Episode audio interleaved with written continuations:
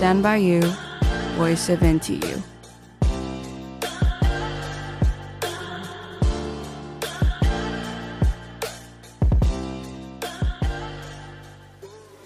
欢迎收听台大之声 Stand by you, voice of NTU。我是今天的主持人洪宽。二十七岁是一个怎样的年纪呢？对于大学生而言，可能马上会想到的是助教学长啊，或者是已经出社会、迈入新阶段的哥哥姐姐们。但对于一个社会人士来说，其实二十七岁，我想大概还是一个很嫩的年纪吧，因为这是一个才刚刚离开学校没几年，还有非常多事情都需要学习的年纪。而对于这个音乐圈来说呢，二十七岁可能是一个已经有了几年表演经验。但是呢，绝对还不到完全成熟、完全巅峰的这样的一个年纪。那二十七岁的音乐人呢，也通常都还有非常非常多的时间，能够在音乐圈甚至是其他的圈子发光发热。但是呢，在过去几十年流行音乐的历史之中呢，有不少的音乐天才，他们在二十七岁的时候就已经离开了人世，失去了展现自己才能给世人看的一个机会。那这群人呢，就被国外的乐评人称作是二十七俱乐部，就是 Twenty Seven Club。那今天的台大之声的音乐回顾节目呢，就是要向您介绍这些二十七俱乐部里面的成员，他们都是在离开大学没几年的年纪就已经英年早逝。首先呢，想先播放一首歌曲的片段。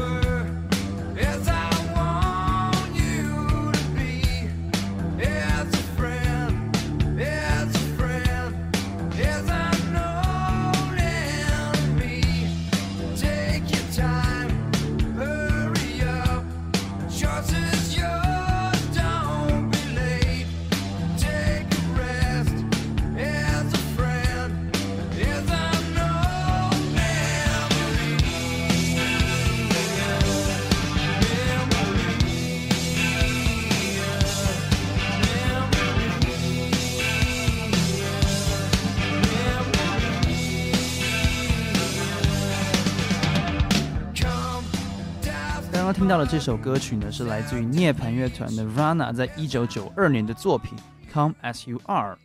那 Nirvana 呢，是一个来自于西雅图的游子摇滚，就是所谓 Grunge Rock 的一个乐团。那他们在一九八零年代后期出道之后呢，就以破音的电吉他，还有主唱极具个人特色的声线呢，从独立音乐圈一跃而成为主流音乐的宠儿。主唱 Kurt Cobain 是一位天生的左撇子吉他手。刚好和之前节目中也介绍过的 Jimi Hendrix 一样，那洪宽我呢，曾经在之前之夜的表演之中呢，唱过 Nirvana 更具代表性的另外一首歌曲《Smell Like Ten Spirits》，只能说我当时真的是自不量力了哈，因为要唱到像 Kurt Cobain 那样子，既像是嘶吼，却又完全唱在音准上面的音色呢，确实是非常困难的一件事情。那关于 Kurt Cobain 呢？除了个人音乐上的魅力之外呢，他还是一位非常具传奇色彩的歌手。据 c o b a n 的妹妹所述，他其实在非常非常小的时候呢，就已经想要成为二十七俱乐部的一员，追随他的前辈而去。我并不知道这个童年到底是多大的年纪，是小一或者是小六，这我并不太清楚。不过，一个从小就想要在二十七岁的时候就壮烈死去的人。他的心理状态应该也是非常异于常人的，这或许也跟他们后来所取的团名 Nirvana 一样吧，就是想要透过音乐来达到涅槃的一种状态。对他而言，在该现身的时候现身，在该离开的时候就好好的离开，或许才是最对得起自己的一种方式吧。OK，那接下来就让我们把时光再往回拨一点点，回到 Cobain 所崇拜的前辈们的时代吧。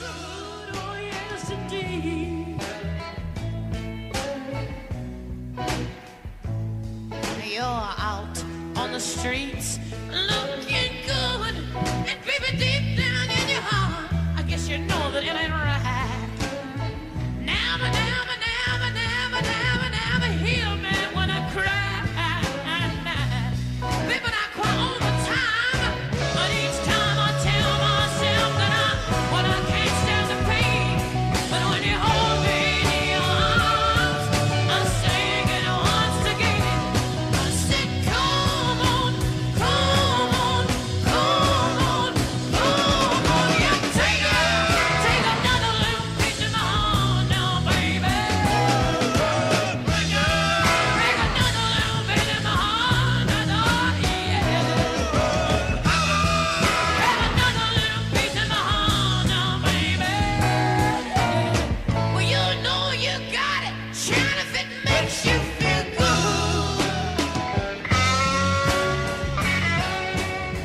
这首歌曲是来自 Janis Joplin 的《Piece of My Heart》。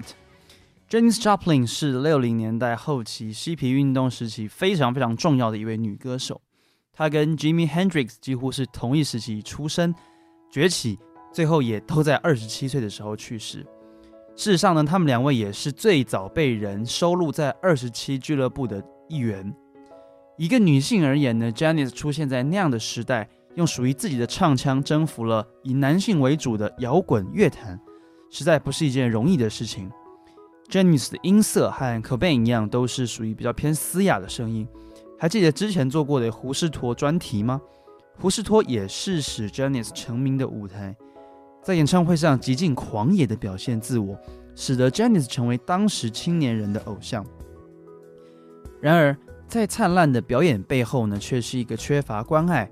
求学时期遭人霸凌的过往，作为为数极少的早期女 rocker 之一，Janis 所面临的压力并非常人可以想象的。也因为长期处于忧郁高压的生活，二十多岁的 Janis 一直以来都有药瘾。那事实上，最后也正是用药断送了她年轻的生命，就像 Jimi Hendrix 一样。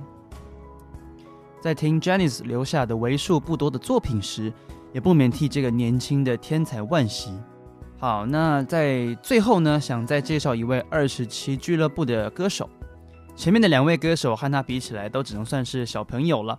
这一次，让我们把时光拨回二次大战之前吧。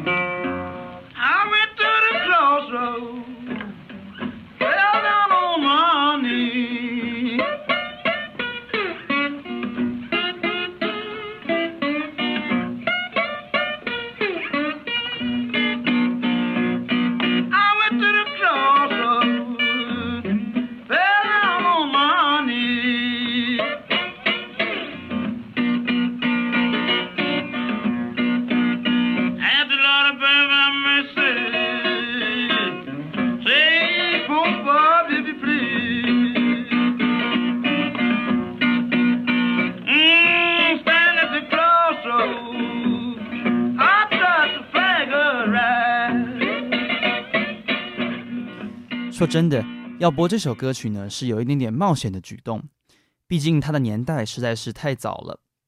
那么这首歌曲呢，是来自于 Robert Johnson 的《Crossroads》，它录音的年代呢，大概是在一九三六年到三七年之间。你没有听错呢，这是在距今已经八十年前的时代。那么 Robert Johnson 是什么人呢？他其实是一位早期黑人蓝调音乐的歌手，出生在美国南部的密西西比河三角洲。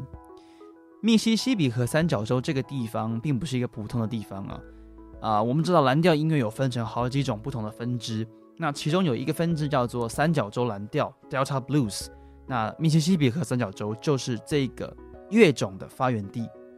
事实上呢，刚刚听到的《Crossroads》这首歌曲呢，也就是三角洲蓝调的代表歌曲。什么是 Delta Blues 呢？它是一种非常原始的蓝调歌曲。比起后来我们所熟知的蓝调大师，像是 B.B. King 啊，或者 Howlin' Wolf，以及时下年轻人所做的蓝调歌曲，Delta Blues 的曲式更为简单。那在很多的情况之下呢，它都只是一个歌手还有吉他的重奏。那像刚刚的 Crossroad 里面，你可以听到背景那个有一点滑来滑去的那个声音，那就是呃 Delta Blues 典型的滑管吉他的声音。这样的音乐呢，非常接近于早期黑人在工作时所演唱的工作歌，也就是 work song，也是蓝调音乐最原始的样貌。Robert Johnson 呢，他就是这个时期的代表歌手之一。当然了，他也只活了二十七岁，就因为不明的原因而死了。考虑了许久，最后还是决定要介绍 Robert Johnson，因为他既是二十七俱乐部中的大前辈。他对于蓝调音乐甚至摇滚乐的贡献也是绝对难以磨灭的。有人说他是因为和魔鬼的交易才死的，也有人说他是因为得罪了别人而被毒死的。总之都是非常非常光怪陆离、非常非常神话性的一个故事。而这样的一位天才，就是在留下了稀少的录音之后，以这样子奇妙的方式离开了我们。在搜集介绍这些二十七俱乐部的天才的过程中，我的一个想法其实是，其实我的年纪也快要跟他们一样了，但是我又能达到多大的成就呢？这实在是一件非常非常让人不甘心的事情。对于一般人而言，很难理解这些在年少时就已经展现天分的音乐家内心的状态，只能疯狂地听他们的音乐，试图从里面找到一点点线索。当然了，我并不是要劝大家早早离开人世去解脱，只是在快乐跟生存之间的挣扎之中呢，或许对于某些人而言，生存并不被他们放在第一顺位，甚至还是阻碍他们第一顺位的东西吧。OK，那么今天谢谢大家的收听，台大之声，我们下次再见，拜拜。